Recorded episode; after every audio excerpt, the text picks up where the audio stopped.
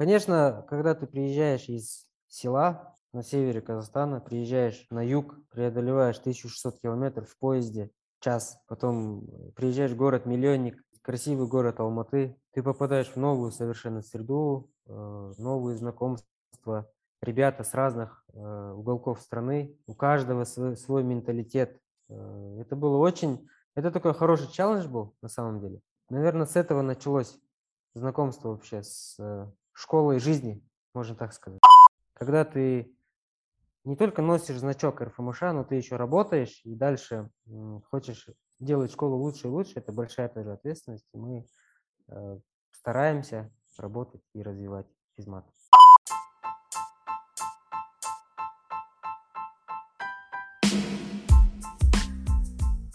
Добрый день, дорогие слушатели! Сегодня мы представляем седьмой эпизод нашего подкаста.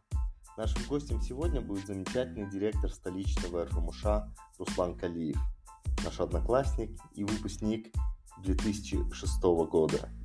Мы поговорим про разные темы, в частности про развитие РФМШ, обучение и многое-многое другое.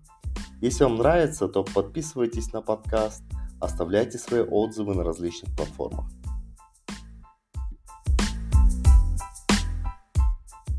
Добрый день, дорогие слушатели. Сегодня у нас в гостях Руслан Калиев. Очень рада приветствовать. Спасибо, Руслан, что к нам пришел.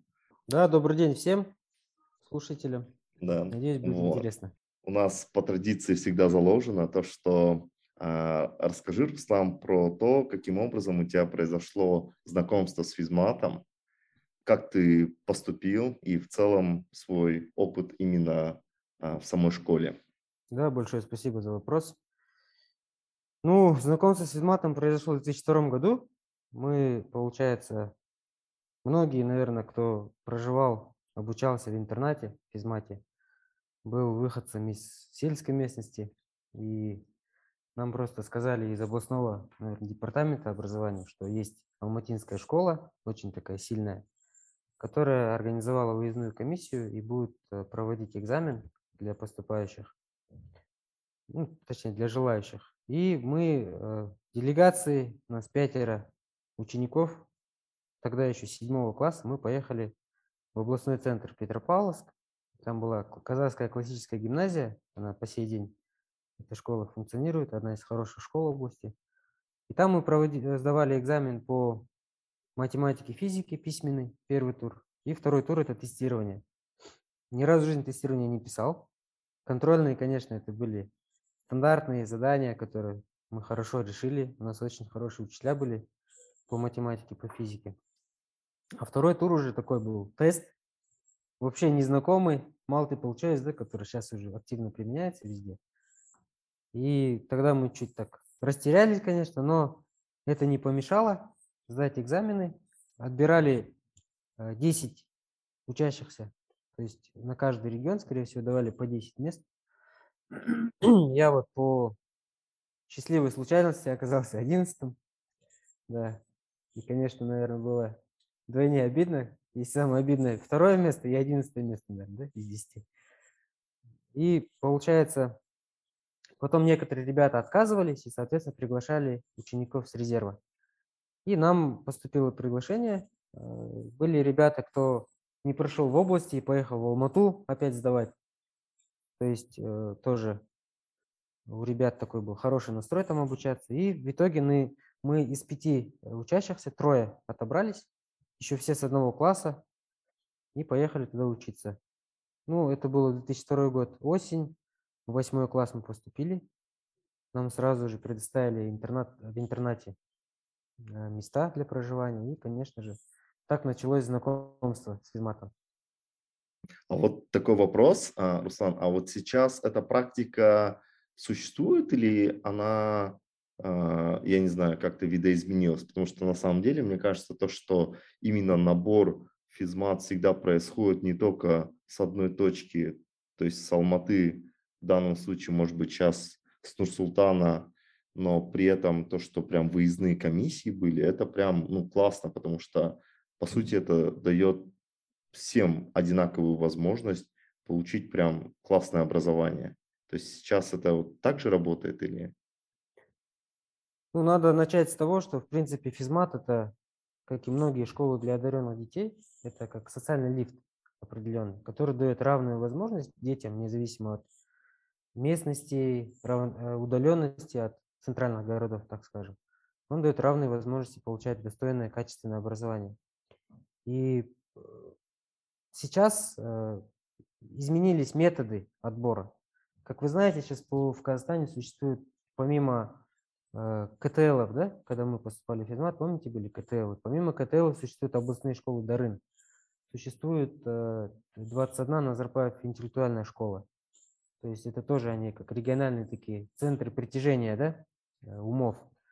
И, соответственно, э, в последние года, то есть РФМШ, он реализовывает отбор детей по партнерстве с такими проектами, как Айханат. То есть есть уже существующие олимпиады, и они, э, дети, участвуя в этих олимпиадах, они уже проходят хороший отбор, хороший такой фильтр. Соответственно, мы больше сейчас работаем ну, с такими проектами. А как таковые выезды вот в регионы, они сейчас, э, конечно же, их меньше, как раньше. Мы сейчас перешли больше, наверное, к твоей текущей деятельности. А вот если вернуться назад, да, когда ты вот уже приехал в физмат, насколько, какие были твои ощущения, то есть как, насколько была бы разница между а, жизнью и обучением там а, дома, да, и, то есть, и жизнью в интернате? Конечно, когда ты приезжаешь из села на севере Казахстана, приезжаешь на юг, преодолеваешь 1600 километров в поезде, час, потом приезжаешь в город-миллионник, то есть красивый город Алматы, где вдохновляющие горы, наверное, да? Э, конечно, адаптация, да, однозначно она была. Мы все попали в такую среду, то есть когда ты вот в 13 лет, уже мне тогда было 12, по-моему, потом в 13 в октябре исполнилось, ты попадаешь в новую совершенно среду, э, новые знакомства, ребята с разных э, уголков страны, у каждого свой, свой менталитет. Э, это было очень, это такой хороший челлендж был на самом деле. И, наверное, с этого началось знакомство вообще с школой жизни, можно так сказать. Потому что действительно сейчас есть изменения. Сейчас уже родители, они меньше хотят отправлять детей подальше, да? У нас была ситуация чуть другая. То есть родители хотели дать лучшее образование. Я думаю, что я этим шансом воспользовался. И очень благодарен РФМШ. А вот в целом, как бы, когда ты вот только приехал, тебе показалось, вау, это как раз вот то место, о котором я думал? Или все-таки показалось, а, вначале не так, а потом ты уже как-то втянулся. Ну, то есть вот. Ну, на самом деле, когда ты круглый отличник, и у тебя появляются двойки по алгебре, вы знаете, наверное, всех учителей, которые преподавали на физмате. И это для тебя, конечно же, стресс. То есть ты приходишь, э, как так, я отличник, я все знаю, а тут ты просто становишься одним из таких же ребят, да, которые приехали с разных уголков. Э, в Алмате мы знаем очень сильные школы. И это вот такая сборная, так скажем, Dream Team. И там ты, естественно, для тебя это очень... Ты, ты еще не совсем понимаешь, действительно ли ты правильно это сделал. Э, когда ты, у тебя проходит период скучания по дому, да, когда ты идешь там, тогда были таксофоны и карточки, помните, 25 единиц? Да-да-да, Казахтелеком. Рахмет Казахтелеком, кстати, да. И ты идешь там, делишься впечатлениями. Там. Я письма писал домой, например, даже. А, Делился вот этими всеми впечатлениями, да. Там мама дома, по-моему, хранит до сих пор эти письма. Прикольно так читать иногда. И, конечно, это ты не думаешь, ты в первое время думаешь, может быть, уехать, может быть, э, действительно это не мое. Но потом, когда у тебя что-то начинает получаться, ты уже отбрасываешь мысли уехать. И в наше время хорошо работала система воспитательной работы. То есть у нас были прикрепленные воспитатели, которые после обеденное время э, проводят самоподготовку. То есть ты сидишь э, в кабинете, э, с тобой взрослый человек, и тебе подсказывает, как правильно выполнять домашние работы и так далее. Потом, если помните, вот Адал, допустим, в интернате тоже жил, у нас была гладильная комната, да, где мы там сидели и занимались, вот, Сканави решали, Галицкого решали. То есть, конечно, хочется сначала уехать, но это трудности, которые ты проходишь. В этом и фишка школы-интерната. Угу. Да, вот э, для слушателей, а, я и Руслан, мы, мы жили в соседних комнатах в интернате все четыре года, с 8 по 11, а Назым, он учился в городе, получается. Но мы все были в одном классе, и это вот такое мне именно уникальная вещь, да, то, что половина класса, там ровно вроде 15 человек были именно с интерната, а вторая половина с, э, из города. И там тоже были свои деления, особенности и так далее. Вот. А вот с точки но, зрения... Но чебуреки, чебуреки вместе кушали. Ну да, да, На больших переменах. А вот с точки зрения а, предметов как? Ну, то есть вот а, понятно, что математики, физики много, но тебе как-то вот сразу на что-то одно, не знаю, там понравилось, то что вау, математика классно, буду математикой заниматься. Или как-то вот ты начал к этим предметам чуть по-другому относиться? Ну, математики было много. Мы это все знаем, что идут, когда физмат, э, ученики и родители, они должны понимать, что нагрузка высокая. Она и по сей день существует, то есть много математики, э, достаточно физики. И, соответственно, то есть в восьмом-девятом классе мы все пробовали себя в олимпиадах различных, да? Какой предмет кому нравится. И в девятом мне вот понравилась география я вот начал заниматься именно по... Начал готовиться к Олимпиаде очень серьезно и выбрал для себя географию. Хотя говорят, зачем ты пришел в физмат, если тебе нравится география. Но у меня получалось и в математике, физике, и, и в третьем таком предмете, казалось бы, не профильном. Ну, первое время сложно определить для себя сразу же любимый предмет. Если мы все помним, у нас ребята, которые там в восьмом стреляли, помните, по алгебре, по геометрии, по физике, не факт, что они потом становились э, такими сильными ребятами в Олимпиаде где-то и так далее. То есть все вот оно как-то так приходит неосознанно. Угу. Ну вот этот вот момент, на самом деле, мне кажется, интересный такой, что как бы есть в некотором смысле какие-то, считаются типа профильные предметы, да, на самом деле, мне кажется, остальные предметы ну, не менее важны. И вот в физмате, вот, мне кажется, все-таки вот этот вот момент, он был, да, как-то вот физику, математику, там, информатику чуть больше уважали, чем остальные предметы. И, ну и вот это вот, не знаю, насколько правильно, но, скорее всего, оно там со временем будет меняться. Так по ощущениям кажется. Ну, раньше же только были вот э, hard skills, да, прокачивали. То есть изначально школа открывалась еще в 72 году, я хотел бы добавить, что следующий год под эгидой 50-летия РФМШ пройдет. То есть э, на самом деле 50 лет – это старше даже, чем независимость, что тоже очень интересно. И э, то есть э, считаю, что как бы заточенность физмата, она раньше была определенная, да? Но мы сейчас понимаем, что там, э, допустим, те же IT-компании, они вытесняют все нефтяные компании, да, если посмотрите вот эти тренды сейчас на рынке. То есть получается, что уже одних только вот этих э, навыков не хватает.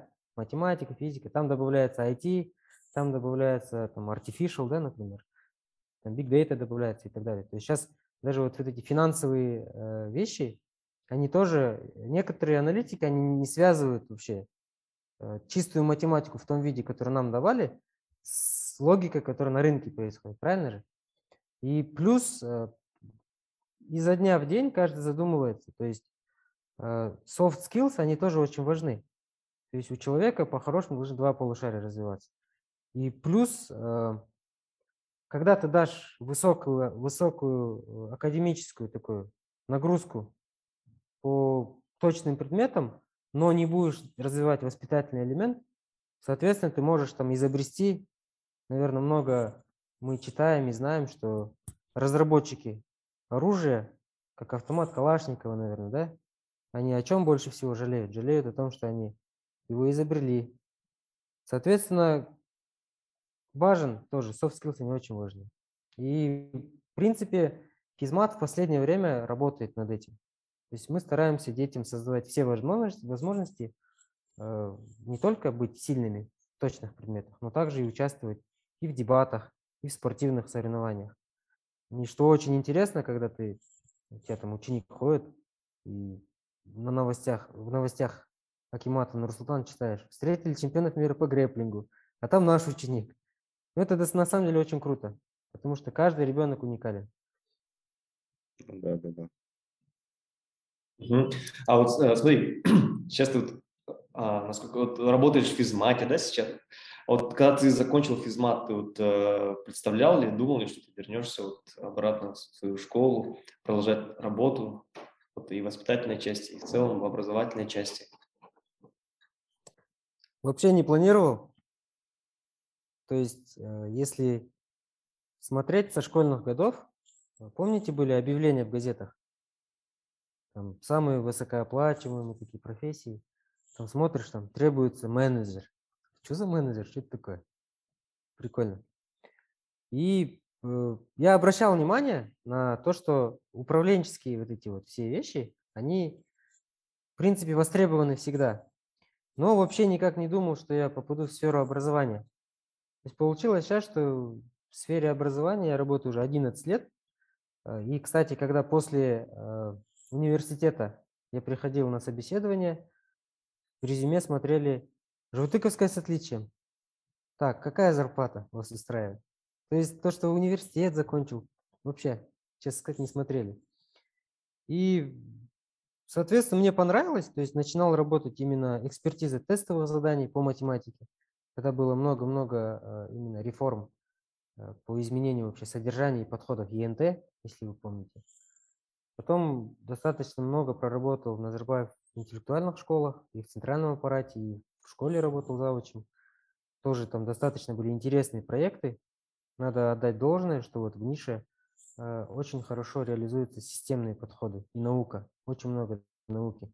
Там, прежде чем какие-то инструменты оценки внедрять, есть определенные исследования, апробации и так далее. То есть они очень классно выстроили модель отбора, и на самом деле я получил богатый опыт именно в нише. И дальше в семнадцатом году, то есть я проработал три года в регионе, и уже нужно было возвращаться. То есть я не планировал долго жить в регионе. Э, нужно было возвращаться в Астану, и тогда поступило приглашение от э, ребят, которые уже работали здесь. И, конечно, я с удовольствием вернулся в Ирхмаша. И мы здесь уже, э, здесь уже достаточно. Самое больше здесь работаем.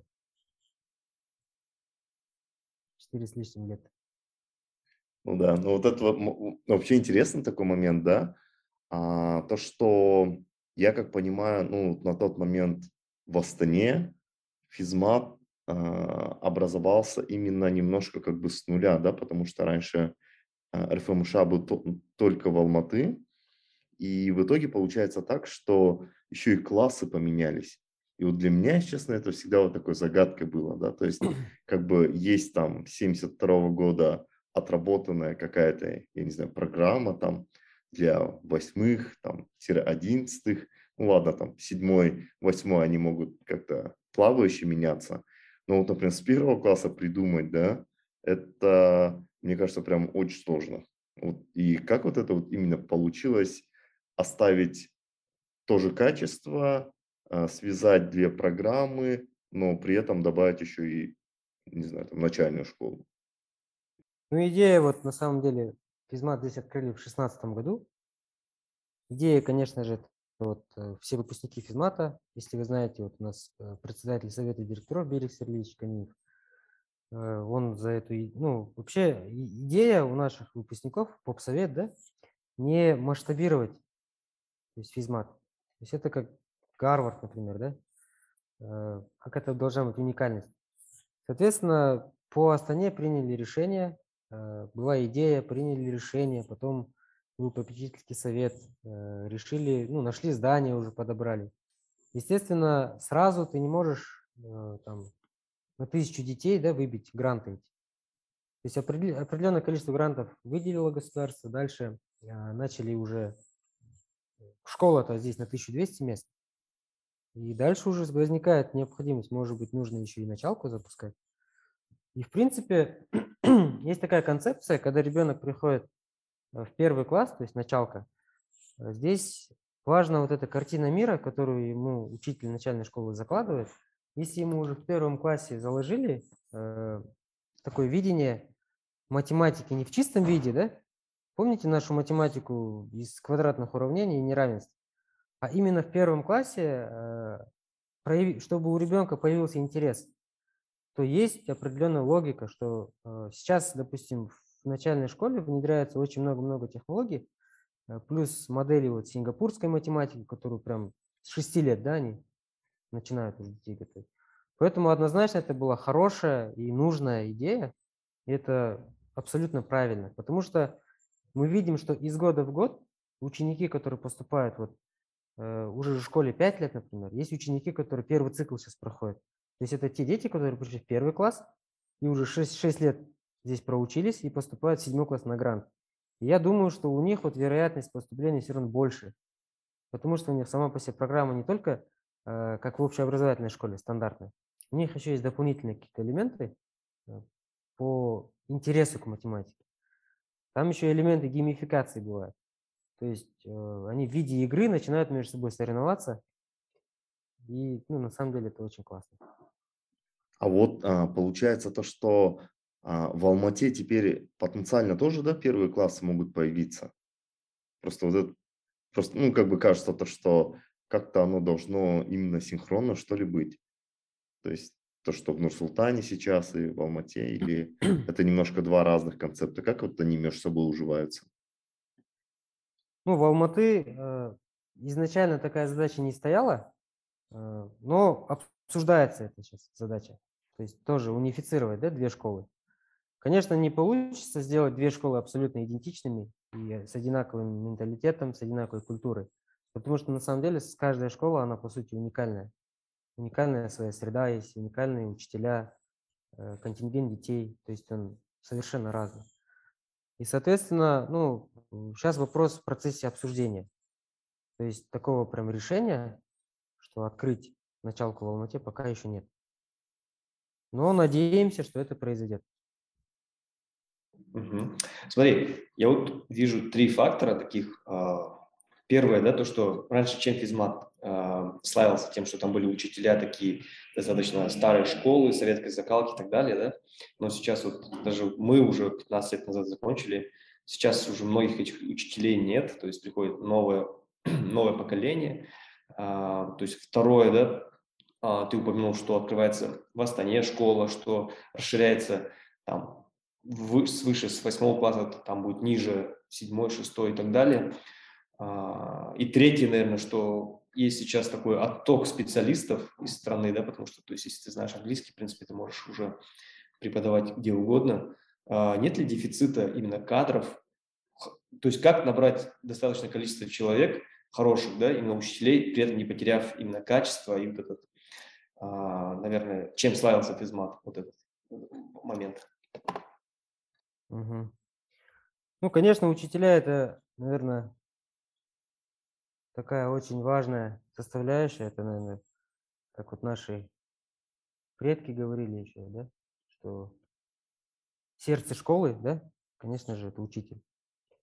И, соответственно, э, куда идут учителя больше всего? Они идут за такими ребятами, которые мотивированы к обучению. То есть физмат – это понятно, что школа, которая уже э, набирает сильных ребят, и, соответственно, наверное, каждый учитель хочет здесь работать, потому что работать с одаренными детьми – это одно удовольствие. Разговаривать с ними, э, слушать их идеи, предложения какие-то. И как такового дефицита кадров в физмате, мне кажется, не было никогда. Но в то же время мы видим, что это тренд не только в стране, да, вообще тренд, наверное, по всему миру, потому что сейчас, когда уже пандемия наступила, началось онлайн-обучение, то есть каждый, находясь там условно э, в далекой стране, мог параллельно работать и у себя в стране, мог и подрабатывать там, преподав... ну, преподавая в Дубае там, и так далее. Достаточно интересно. То есть мы видим, что вся, э, как бы мир, он глобализация, она вот уже наступила. И в принципе это нормально, что люди э, ездят из города в город, из страны в страну и делятся каким-то опытом. Э, кадровый дефицит, он, видите, сейчас, допустим, в стране идет демография такой, да, демографический бум, бэби-бум еще называют. И мне кажется, поколение вот, детей, которые пойдут в первые классы, оно слишком обгоняет поколение, которое уже э, закончило школу и сейчас учится в вузах, правильно же? То есть количественно. Соответственно, сейчас уже и президент страны, и Министерство вот образования, они ставят задачу, то есть расширение инфраструктуры, то есть количество школ, э, переподготовка учителей. Сейчас ужесточаются требования к аттестации. И определенный, знаете, дефицит есть в целом в системе образования. Но еще знаете, что очень интересно, что после карантина э, мы же знаем, что э, в принципе школы, больницы и, наверное, правоохранительные органы, да, вот, то есть социальные работники, они, в принципе, не сильно пострадали от ковида, потому что они работали и работали дальше. Несмотря на то, что было сложно перестраиваться из офлайна в онлайн, это нам можно быстро все сделать, но мы должны понимать, что еще старшее поколение, да? И поэтому интересный есть приток людей из частного сектора в школы, людей из, э, вот помните, рынок дополнительных образовательных услуг, что в принципе люди понимают, что нужно такими социальной работой заниматься, работать в таких стабильных структурах, как школы, больницы и так далее. И уже есть э, какой-то, ну, положительный, так скажем, приток людей. Плюс сейчас государство а, в лице вот уполномоченного органа, они повышают же стипендии на педагогические специальности. То есть если обычная стипендия там в районе 25 тысяч, то у э, педагогических специальностей там 42 500 в прошлом году было. Сейчас оно как бы из года в год в МРП, скорее всего, тоже будет расти. Угу. Ну, классно. А вот как бы ты, Руслан, описал некую эволюцию учеников, да, потому что сейчас ты, в принципе, огромный поток видишь, да, наверное, прошло 15 лет с того момента, как мы закончили. Как бы ты мог ну, сравнить, по сути, вот, может быть, наш выпуск с э, текущими выпусками? Есть какие-то кардинальные различия? Или, в принципе, плюс-минус они очень похожи? Однозначно есть большая разница, потому что Э, с 18 века, по-моему, объем информации, который вот сейчас есть в пространстве, он увеличился там буквально за, за один год, увеличивается на 18 веков. То есть то, что люди за 18 веков копили, оно сейчас за год копится в Гугле, там, ну, на этих, на хранителях информации. И в этом потоке, то есть, соответственно, ученик, он намного прокачанней становится, у него намного больше возможностей обучаться, намного больше ресурсов. И мы видим, что в принципе во всех, э, ну, то есть во всех системах образования, не только там у нас в стране, во всем мире государство продолжает вкладывать большие-большие средства. Это в школы, это в оборудование, это в литературу, это в э, переподготовку кадров, создание условий для кадров и так далее. То есть, естественно, в этих условиях ученики, они намного э, успешнее, чем мы. И у них на, на намного лучшие условия обучения. Вы, если помните, мы э, бывало искали даже какие-то книги, да? То есть бывала дополнительная литература, помимо программы физматовской, нам же еще учителя давали, если вы помните, э, трехтомник по физике, Ландсберг, по-моему, да? Этого Ландсберга мы там искали, в этом Атакенте очереди были за этим Ландсбергом. Соответственно, сейчас этих проблем вообще нету. Иди вон в Нарвин, иди в библиотеку, этого всего достаточно. Просто учись, и все. Поэтому и, и поступление, допустим, у нас в прошлом, в прошлом году три ученика сразу же в Лигу Плюща поступили с одной школы. И это, конечно же, уникально, потому что для нас это же было вообще далеко, да? Как это была мечта большая. А сейчас смотришь, поступают с нескольких школ Казахстана, там десяток детей в лигу включая еще, причем свободно поступать на полный грант, естественно, ты понимаешь, что да, они действительно гении, за ними будущее. А как вы боретесь с обратной э, стороной медали э, доступности информации, то есть информационный шум, социальные сети и так далее, то есть действительно, да, учебники все доступны и так далее, но прям отвлекающий фактор очень много, да, школьникам тяжело сосредоточиться, там, тиктоки всякие, ну и так далее, да. То есть есть ли какая-то политика там в школе, что сотки запрещены, либо такого рода? Ну, сотовые телефоны, это же сейчас, если бы в руку встроили телефон, никто бы, наверное, не удивился, да? Мне кажется, через лет пять уже встроят, там сенсоры встроят, и не нужно будет этому удивляться. На самом деле это как э, сейчас компьютер вы носите с собой. Просто он раньше был в виде системного блока, большой, тяжелый, а сейчас он в виде маленького устройства. И есть, есть те, кто за, есть те, кто против. Если ты используешь телефон на уроке э, и сидишь, допустим, в мессенджерах, то, естественно, школа в лице учителя, она будет пресекать эти вещи. Если ты используешь телефон, э, допустим, есть много таких интересных приложений в помощь учителю. Э, допустим, есть такой сервис Kahoot. То есть дети могут как пульт использовать телефон и, допустим, отвечать там ABCD да, на какие-то вопросы. То есть, то есть учитель на доске показывает э, какой-то тест, дети отвечают. Там же быстро выводятся рейтинги, кто самый чемпион сегодня в классе и так далее. То есть для таких вещей, конечно, welcome. То есть это очень нужно для образовательного процесса. А, что касается социальных сетей, то это, конечно, большая проблема. Не только для, для школы, это, наверное, проблема и взрослых людей, потому что мы все э, понимаем, что нужно фильтровать информацию и читать только достоверные источники. А, у нас, к сожалению, общество может воспринять какую-то информацию, сделать из этого инфоповод, инфошум, там, кто-то начинает там, хейтить один другого и так далее. Мы, в принципе, на классных часах предусматриваем, а, чтобы дети фильтровали а, такие вот источники, надежные и ненадежные. Часто вот удивляешься, когда говорят, э, а ты где это прочитал? А я в Википедии прочитал.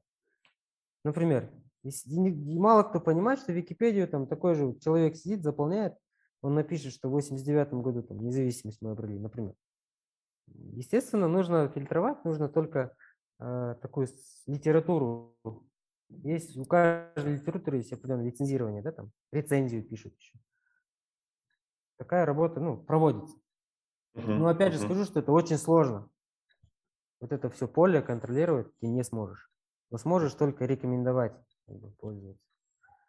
А как ты относишься к дистанционному обучению? Просто забегая вперед, я вот сам лично отношусь, отношусь к этому скептически, да, то есть э, вот университеты Америки, они, в принципе, спокойно размещают свои материалы и так далее, то есть э, нет никаких такой борьбы за знания, да, потому что они понимают, что на самом деле важны не материалы, лекции и так далее, а важно именно образ, обучение, то есть э, очно сидеть там в классе, заниматься, либо ты можешь Потому что я просто сколько брал своих курсов на Курсере, да, э, там, я, наверное, процентов 30 только смог закончить, потому что, ну, очень сложно самодисциплинироваться и самоорганизоваться и что-то закончить. И то из этих 30 процентов, я не знаю, половину, если помню, то хорошо.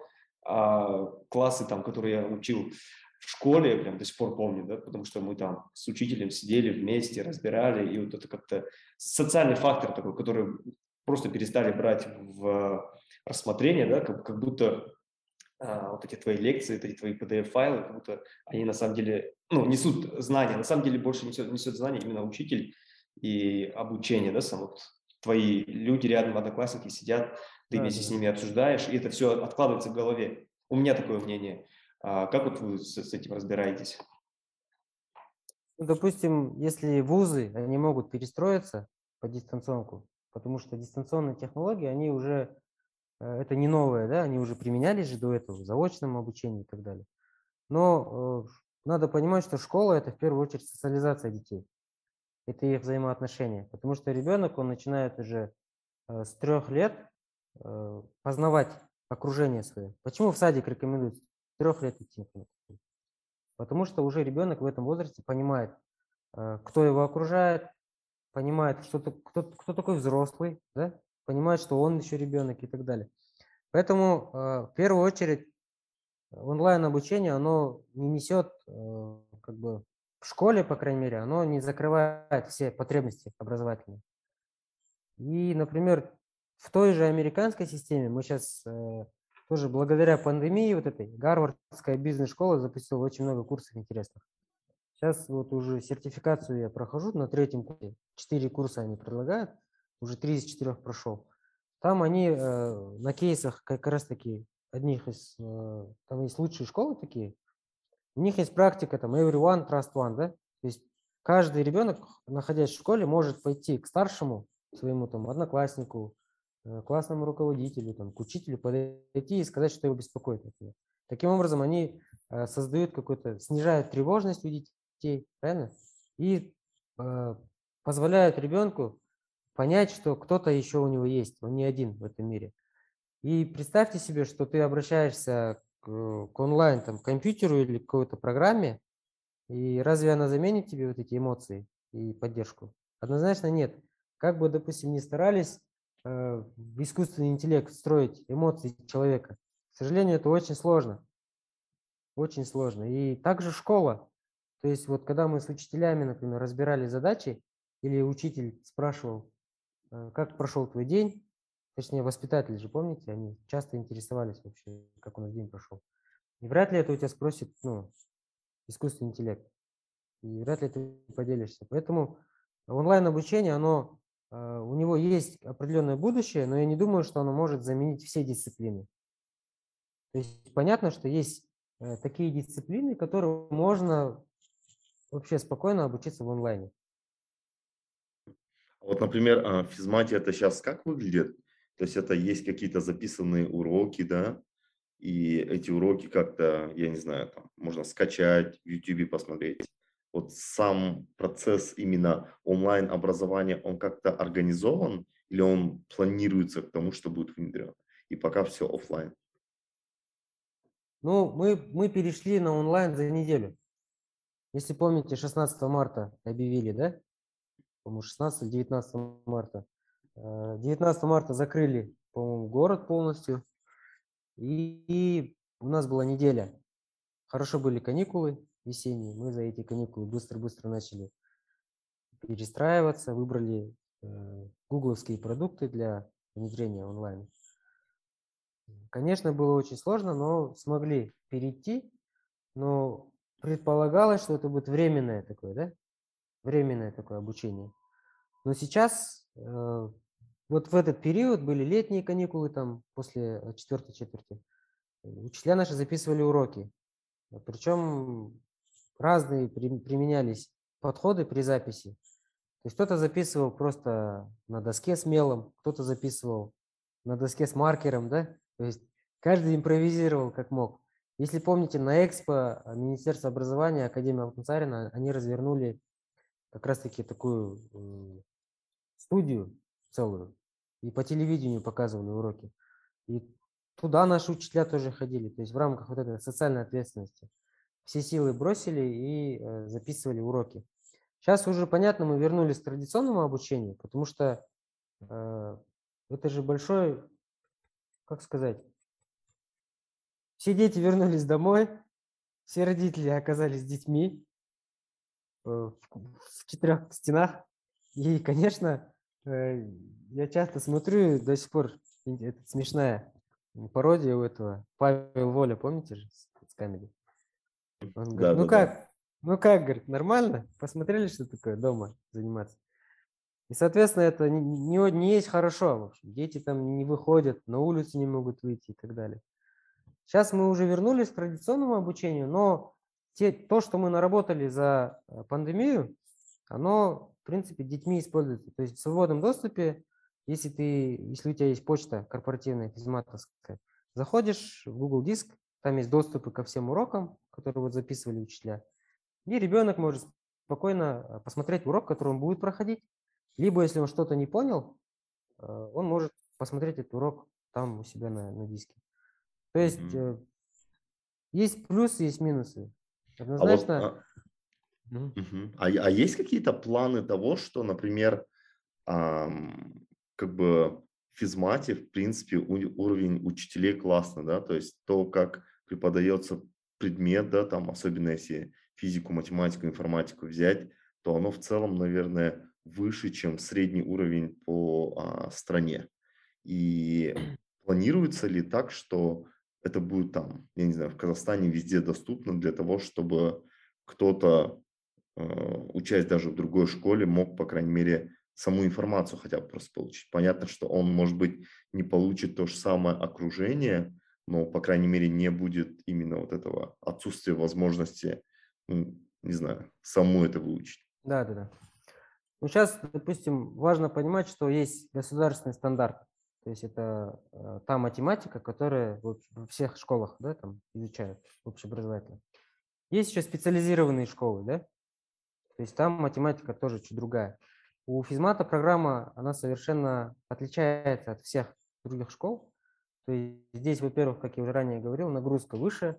И сам по себе вот этот вот, э, помимо теоретической части, есть еще по физике, допустим, есть у нас разделена информатика, программирование разделено, видите, как два предмета. Там много практической части тоже. То есть это вот экспериментальные работы, это лабораторные работы, это практические занятия и так далее. То есть он ну, уже отличается. Но нашими учителями были написаны вот несколько книжек таких, которые, в принципе, мы школам даем. Э, ну, у нас есть партнерские школы, меморандумы со многими школами. И мы можем как бы делиться то, что учителя наработали. Плюс, э, когда, опять же, была вот пандемия, мы в рамках социальной ответственности регионы тоже обучали. То есть школам, понятно было, всем сложно перейти. Школы не понимали, какую платформу выбрать лучше всего для себя. И мы вот для регионов проводили прям вот такие вот онлайн-сессии и делились опытом своим. Ну, то есть это я правильно понимаю, то, что это больше именно книжки и, наверное, там некое э, объяснение того, как это лучше структурировать, но пока видео, каких-то аудио нет вещей из-за того, что сами программы очень разные, да? Да, то есть программы отличаются. Uh-huh. То есть однозначно, если ты понимаешь, что тебе нужно изучать математику, физику на таком высоком уровне, ты поступаешь уже в РФМШ. Плюс э, если вот посмотреть старшая школа, у нас там внедряются два вида программ. Есть программа вот стандартная, которая ФМШшная, да, такая, э, ну, и много математики, физики. Еще есть Advanced Placement. Это программа, которая по американской модели все устраивается там. Она позволяет какие-то кредиты закрывать уже в 10-11 классе. Соответственно, когда ты поступаешь уже в американские вузы, у тебя есть э, разница в кредитах. То есть какие-то ты вещи уже в школе изучаешь. Конечно, там очень это все сложно, там уже и интегралы, они кажутся тебе легкими по сравнению с тем, что там в программе.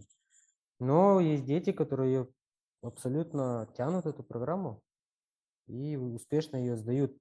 Если вот посмотреть результаты, то по есть общемировой такой рейтинг экзаменов, то мы, в принципе, по основным предметам выше среднего. И по английскому где-то, ну, вы знаете, что английский язык это никогда не был сильной фишкой физмата, да?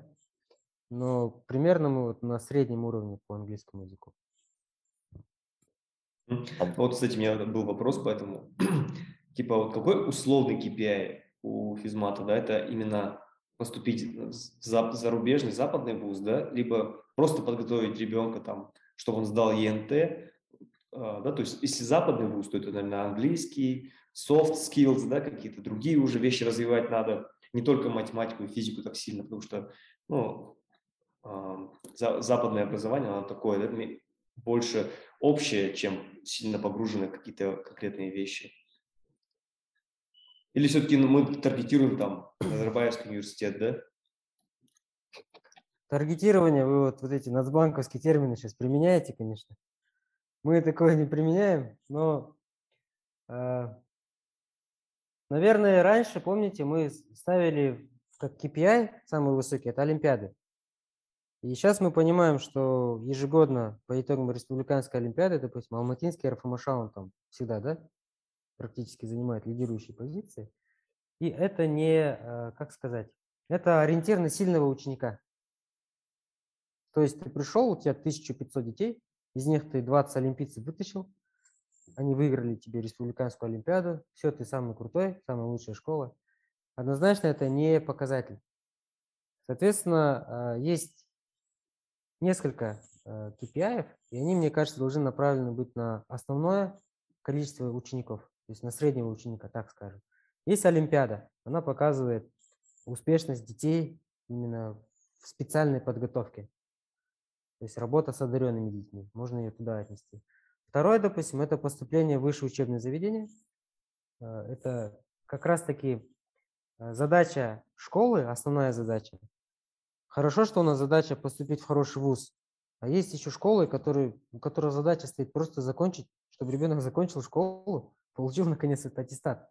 Видите, то есть э, однозначно один из KPI тоже должен быть вот поступление в вузы, таких важных. А далее э, дети должны чувствовать себя комфортно да, в школе. Если ребенок не ставит по утрам будильники и идет с удовольствием в школу, то надо сказать спасибо такой школе, действительно. То есть один из тоже таких вещей – это благоприятная вообще атмосфера в целом. Такая ну, классная образовательная среда, классная в плане комфортная, безопасная, интересная среда. Э, тоже как вот один из таких приоритетов, которые мы ставим. А вы как это измеряете? Ну, то есть это какие-то опросы, да, проходят или? А, ну, допустим, я руковожу сейчас здесь филиалом, да, в столице. Мы уже вот эту э, культуру опросников ввели и каждую четверть стараемся опрашивать. То есть в целом, как ребенок себя чувствует, э, когда он идет в школу, как у него настроение. Потом мы сейчас вот хотим тоже э, по транспортировке, да, то есть как ребенок добирается.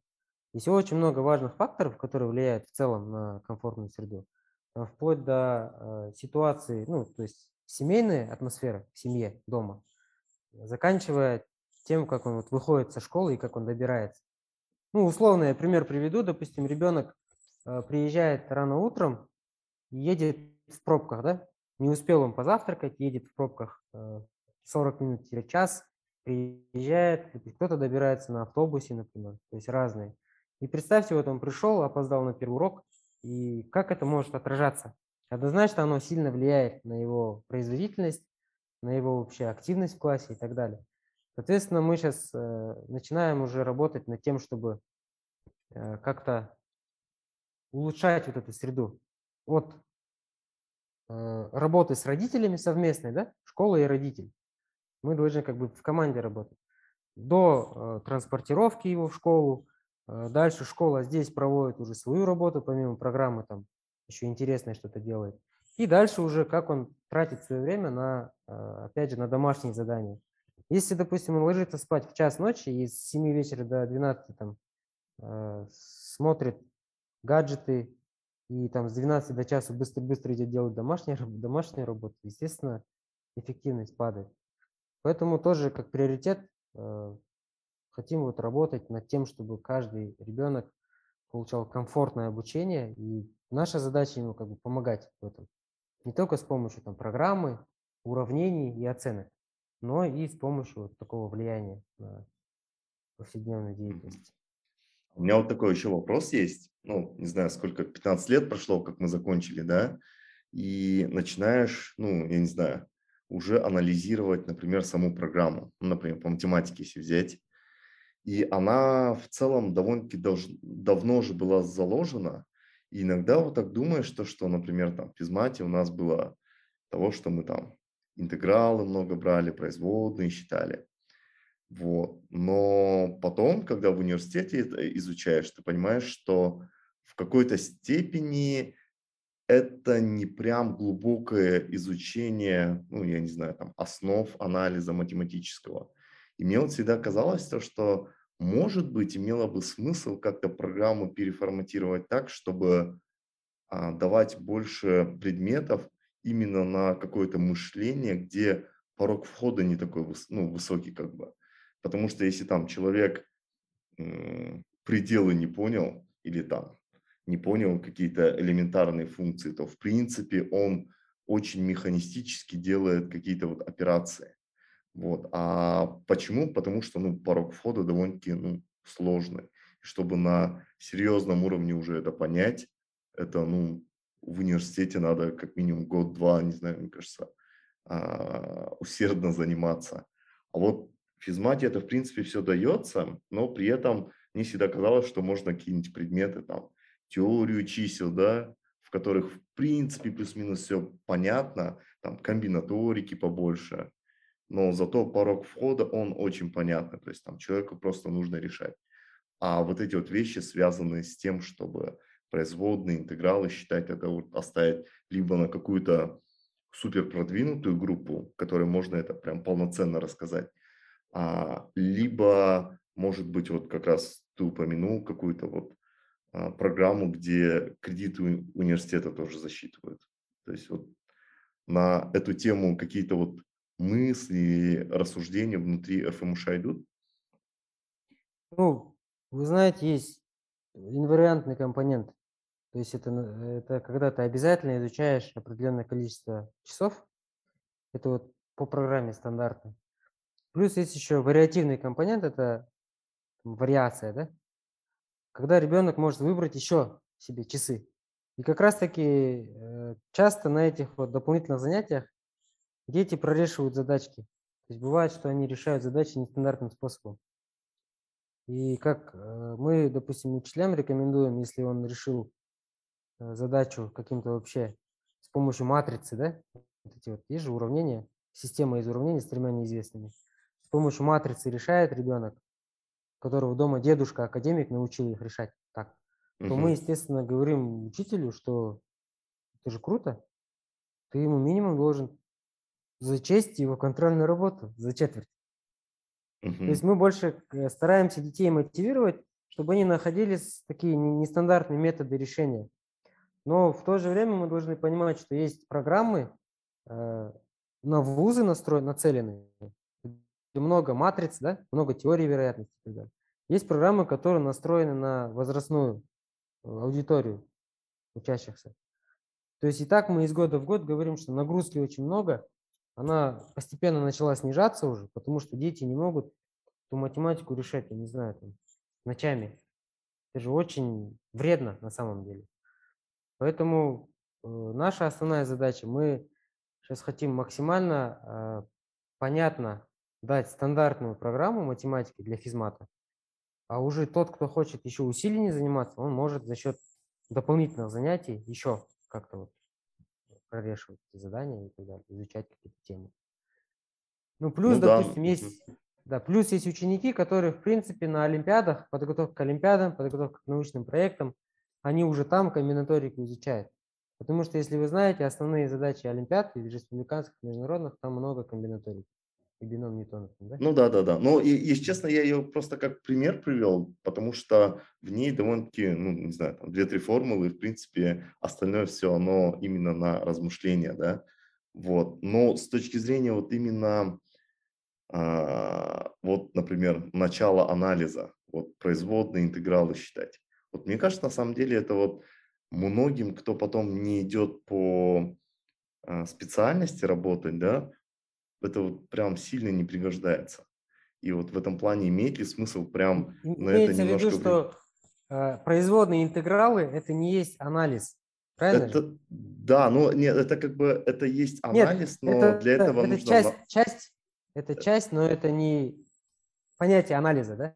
Ну да, для, для этого допустим, нужно пугается, прям полноценное да, изучить. Угу. Пугается, вот эти лимиты, потом интегралы, производные и в принципе не хочет дальше идти, ну, заниматься математикой, да? Ну и да, и мне кажется, вот основ, основная претензия всегда идет то, что, может быть, это не именно к физмату там относится, да, там типа, зачем меня в школе учили там логарифмом, я в жизни никогда там сложнее там Excel страницы никогда ничего не делал. И мне кажется, иногда, ну понятно, что это тоже крайнее как бы мнение, но иногда из этого можно сделать вывод такой, что окей, тогда, может быть, мы будем давать более такие вещи, которые прям на логику завязаны, для того, чтобы человека учить думать. А в плане, вот, например, я просто помню, там, 10-11 класс, очень много, например, там было, где интегралы надо было считать, производные. На самом деле, будучи учеником, а, мне кажется, ты делаешь это механистически. И иногда вот сейчас мне кажется, что это не прям так супер полезно. И может быть потенциально можно было бы какие-то прям пласты, которые всегда привыкли в эту программу вставлять, прям убрать и ее чем-то новым заполнить. Но это просто как такое, не знаю, размышления такие были, что возможно ли это, потому что сейчас это как, ну, я как понимаю, как некий стандарт того, что угу. вот эти вот вещи там обязательно ученик физмата должен знать. Вы знаете, вот это есть исследование ПИЗа, ПИЗа Тинс, да, международные исследования, которые э, проверяют уровень функциональной грамотности учащихся. Это выходит, э, условно, ему дают задание из жизни, и как он умеет применять то, что он изучил по математике, как он может применять там, используя тугис, переходя дорогу, светофор, да, там, все вот это подрасчитывать и так далее. Много-много, на самом деле очень много э, таких вот в жизни ситу ситуаций, когда ты можешь применять математику. Можешь применять математику. И вот эти вот исследования международные, они показали э, достаточно не такой сильный, в общем, уровень. Они вот из года в год у нас как бы скачут. И, соответственно, наши сейчас задумываются. То есть те, кто разрабатывает программы, э, и это Академия Алтенцарина, да, что нужно что-то менять, что нужно поменьше давать этих э, производных, интегралов и прочих-прочих вещей, которые бы, э, которые не пригодятся дальше ну, в их каких-то, э, в их жизнедеятельности, так скажем. Но надо не забывать, что есть специальности, связанные с инженерией. Не знаю, как у вас же, по-моему, ВМК было, да? На... Да, да, да. Ну, я имею в виду то, что просто обычно в университете это начинает заново все абсолютно нормально объяснять и ты как да, бы это все равно Там же, по-моему, с матрицы еще начинается, да, когда это? Ну, то есть там есть как бы стандартные курсы, там алгебры, там, которые начинаются с линейной алгебры, есть э, анализ, который там в математических э, факультетах. Мат ожидания там, там, да? Он 4-5 семестров ну, идет, да. То есть мат ожидания, это уже, наверное, чуть попозже начинается, это когда уже анализ хорошо человек выучил, он там теории вероятности, мат статистики переходит. И в университете это вот выглядит очень натурально. Но в плане того, что э, вот я всегда не сильно понимал, зачем это в школе давать, потому что, по сути, ты просто учишься какой-то технике, но если объективно вот так вот, я думаю, даже не каждый учитель прям глубоко понимал бы там, чем дифференцируемость отличается от там, непрерывности функции, да, то есть там и вот, а там дифференцируемость нельзя выучить без непрерывности. И вот мне кажется, вот эти вот вещи школьнику дают, типа, формула вот такая, делай вот так вот. И он все, и он как пионер, там, не знаю, как солдат пошел вот эти да, вот вещи да. делать. И я еще... Да, но потом, потом еще вот это все, мне кажется, даже чуть вредно, потому что ученик приходит в университет, он говорит, опять то же самое, ему становится скучно чуть-чуть, он чуть выпадает из процесса вот этого учебного, да, первый семестр, второй семестр и в итоге вообще потом, ну, то есть и выходит из колеи, вот, ну, знаю, да, несколько кейсов, когда отличники... Или постоянно потом... с, поднятой рукой, да, так сидит, говорит, я знаю, я знаю. И да, то есть они, они, они начали на голову выше, а потом да. они расслабляются, и в итоге... А потом, потом группа а его булит, говорит, надоел уже этот выскочка, и все, и он потом демотивируется, получается. Ну, это хороший случай, если там с ним Ну, возможно, да? то есть, смотрите, у нас программы, они э, из года в год вносятся определенные там изменения, дополнения. И над этой программой работают учителя. И с Алматы, и отсюда, с Нурсултана. То есть получается, что э, работать учителям, понимаете? То есть мы можем хоть там убрать вообще э, интегралы и производные. И математик скажет, тогда мы не будем преподавать, сами только математику ведите. Поэтому однозначно это все, э, конечно же, обсуждается. Но я думаю, что вот как идея можно включить э, выпускников физмата, которые уже работают э, во многих таких интересных сферах, включать в обсуждение программ, да? то есть чтобы мы могли нынешних учащихся правильно подготовить к будущей жизни. Понятно же, что много профессий исчезает, некоторые профессии, виды изменяются, и вообще тренды меняются на рынке образования. То есть Поэтому было бы интересно какую-то такую сессию организовать. Как раз таки, когда будет 50-летие, можете можем мы вас пригласить, прям давайте пообсуждаем. Очень много выпускников будет на самом деле. И там классно. предполагается не только такая э, как бы пленарная сессия, там будут такие еще э, небольшие встречи в школе. Как вы знаете, сейчас новое здание в Алмате, оно располагается между интернатом и между основным корпусом. Поэтому там очень рекомендую. Вот Назум, наверное, сходил уже. Да, кстати, очень классное здание. Да. И потому что я всегда вспоминаю, когда мы учились, это был проект такой. И ты его так визуально всегда представлял, но в принципе там всегда поле стояло. Сейчас там прям красиво стало. Ну, То есть там Да, надо сходить. Последний раз, кажется, я был там на 40-летии физмата. Как раз мы все вместе собирались, я помню. Ну вот уже 10 лет прошло, считай, на следующий год. Да, да. А вот э, на 50-летие примерно в физмате что именно вот планируется, да? Потому что на самом деле сейчас уже некое вот комьюнити, да, оно довольно-таки широкое. И мы как бы, я не знаю, вот текущим подкастом всегда вот пытаемся, чтобы это комьюнити в принципе очень полезно, не знаю, даже не только в Казахстане, может быть, в мире друг другу помогать. И на самом деле, когда человек знает, что ам, они учились, например, в одной школе, там, может быть, 20 лет разницы, это, в принципе, не важно, потому что очень много общих ценностей. И на самом деле вот объединение людей по общим ценностям, мне кажется, это вот крутая вещь, которая у физмата есть. И вот вообще в целом вот эта работа, она каким образом ведется? То, что вот именно сам комьюнити, он как-то не заканчивается после того, как человек закончил школу. Ну, э, важно понимать, что за 50 лет можно э, примерно даже посчитать, пусть будет 200 детей, да, ежегодно, если выпускается, то есть это 10 тысяч. За 50 лет уже э, физмат выпустил. Но э, мы должны понимать, что часто выпускники, они уходят со школы с разными чувствами правильно? У каждого чувства разные. И вот выпускники, которые активно принимают участие школьной жизни, нынешней школы, это, конечно же, они участвуют и в ассоциациях, и в попечительском совете. Вы знаете, что много выпускников РФМШ, они достаточно активно участвуют вообще в жизни страны, в экономике страны. И надо отдать должное, что когда э, были вот времена с 90-го года, да, там до 2000-х годов, когда действительно школе было сложно, то вот благодаря выпускникам, наверное, благодаря тем учителям, которые сделали, знаете, заложили такой хороший фундамент, они помогали активно участвовали в жизни школы. И школа просуществовала уже 50-й год. Насчет комьюнити, например, вот на вот это 50-летие планируется прям очень большой масштаб охватить.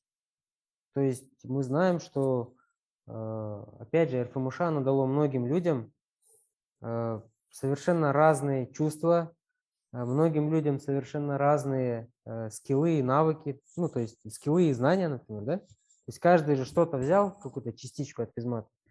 И, наверное, когда мы говорим про э, объединение вот выпускников, важно понимать, что э, каждый может что-то внести для того, чтобы наша школа стала лучше и прогрессировала из года в год.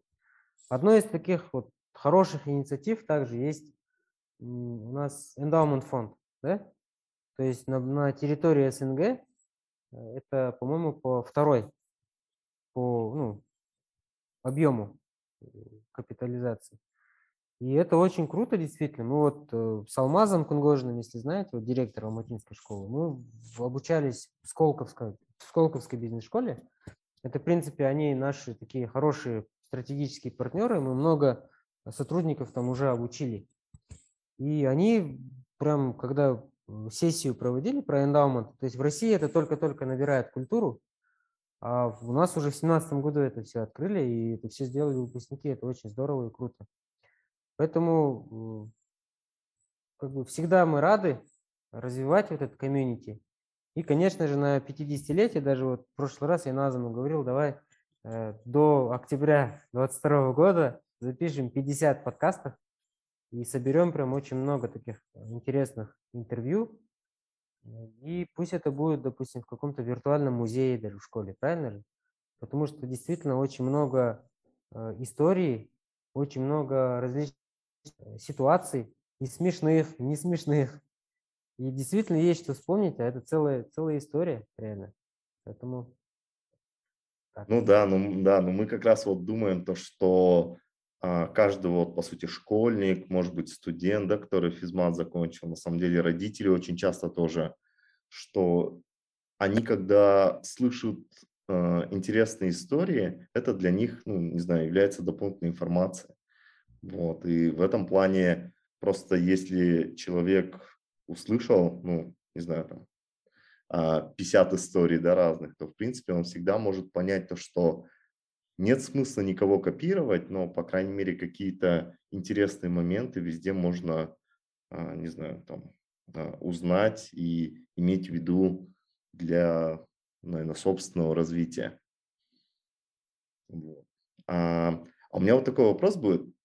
Руслан, как бы ты сказал бы сейчас, например, если у нас слушают, может быть, родители, может быть, и потенциальные, те, кто хотят э, в РФМШ поступить. Вот лично твое мнение, когда имеет смысл ребенку задумываться и пробовать себя в РФМШ? Понятно, что не всем, да?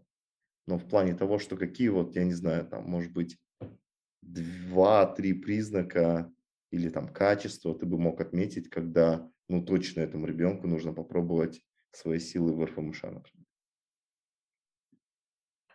Ну, Прогнозировать очень сложно. То есть есть много различных исследований психологических. Э, но мы четко понимаем, что вот как делится система да, обучения. У нас же называют ее трехступенчатая вот, в плане среднего образования. Это начальная школа, это средняя школа и старшая школа. Э, когда ребенок заканчивает начальную школу, то есть четвертый класс завершил, он в пятый уже, у него определенный период адаптации идет. Понятно, что начальная школа, за ним один учитель постоянно ходит, э, это заменяет ему маму, сестру, друга. Соответственно, э, в пятом классе идет разделение уже. Понимаете? То есть они уже по предметам ходят. Уже это как в университете. После физмата всем, наверное, было тяжко чуть подстроиться. Когда вы, ну, может быть, на проще было, но нам после интерната точно было так интересно и непривычно, что вот свободная пространство твое и так далее. Поэтому уже в пятом-шестом классе этот период идет адаптации, и там ребенок себя начинает проявлять. Они начинают между собой соревноваться. Там такой, вот такой очень активный у них возраст у детей. Это, наверное, каждый, кто в школе работает, это все прекрасно проходит и знает. Поэтому э, примерно формируется, мне кажется, как раз-таки в это время, когда он э, доказывает, показывает себя, и тогда родители уже замечают, что у него есть такие очень хорошие и серьезные склонности. В начальной школе что может быть? В начальной школе может быть проявление э, в виде таких успехов э, в играх. Например, шахматы. Если вы знаете, у нас обычно дети, которые доказывают себя э, в таком виде спорта, как шахматы, они свободно, в принципе, поступают дальше в, ну, на грант. Потом конечно, спорт, да? Если мы говорим, что спорт не важен, на самом деле спорт и математические и физические достижения, они очень взаимосвязаны. Мы, когда учились в физмате, наверное, уделяли спорту 3-4 часа точно в день. И на уроках физкультуры бегали, и когда в интернате в свободное время вечно в футбол играли. Это очень важная тема. То есть если ребенок какие-то достижения у него хорошие в спорте есть, то в принципе он может можно сказать, что он потянет программу и будет успешен в таких вот сильных науках, сильных, э, сложных предметах, точнее. Окей. Okay. Смотри, а какие бы, вот, э, там, с высоты своего опыта, какие бы ты дал бы э, такие вот, это у нас такая стандартная рубрика, э, не знаю, советы, да, текущим школьникам. Я, я, я уверен, что, наверное, сейчас многие школьники нас слушают. Э, Соломатинского и Состанинского. Какие бы ты дал советы для них, да, вот, э, для будущей жизни? Один-два совета, которые тебе помогли? Ну, наверное, учиться, э, всю жизнь. Потому что, в принципе, мы изо дня в день что-то новое познаем. И ну, я для себя каждый день ставлю цель что-то узнать новое и интересное. Да? И, наверное, я бы посоветовал каждому не останавливаться, что всегда была жажда э, узнавать что-то новое, э, заводить новые знакомства, всегда делиться тем хорошим, что ты знаешь, и передавать это дальше. Потому что жизнь, она действительно коротка, и нужно максимально сделать хороших, полезных вещей. Не только для своего окружения, но в целом для общества. Я бы рекомендовал всем нашим ребятам никогда не останавливаться на достигнутом. Если ты выиграл международную олимпиаду по математике, э, давай еще и физику выиграй, да, например. Как многие наши делали, кстати, ребят. Назом, например, по математике был отличник, но и по физике тоже был отличник. Правильно же? Да, да, да. То есть все зависит, да. То есть нужно ставить цель, идти к ней и просто добиваться. Сейчас же вот этот термин есть еще, life learning, да? Ну да, да, да. На, на протяжении всей жизни. И мне кажется, если тот, кто выбирает этот путь, он точно не проиграет, на мой взгляд. Потому что ты понимаешь, что заходит очень много таких ресурсов в образовательное пространство, наподобие там тиктокеров и так далее, которые не вызывают ничего хорошего, я так вам скажу. Я отношусь к таким контентам несколько скептически. И переживаю, что, возможно, будет больше людей неграмотных, чем грамотных. Потому что, как сказал Абай, самый такой очень, очень большая угроза – это невежество, да? Ну да, да, да. Угу. Угу. Вот. Ну давайте тогда на... Чуть-чуть этой... пофилософствуем. Да, Можно прекрасной ноте, да, на фразе Абая. В принципе, наверное, мы с Адалом тоже согласны, что очень часто именно знания должны быть а, коррелированы именно с культурой.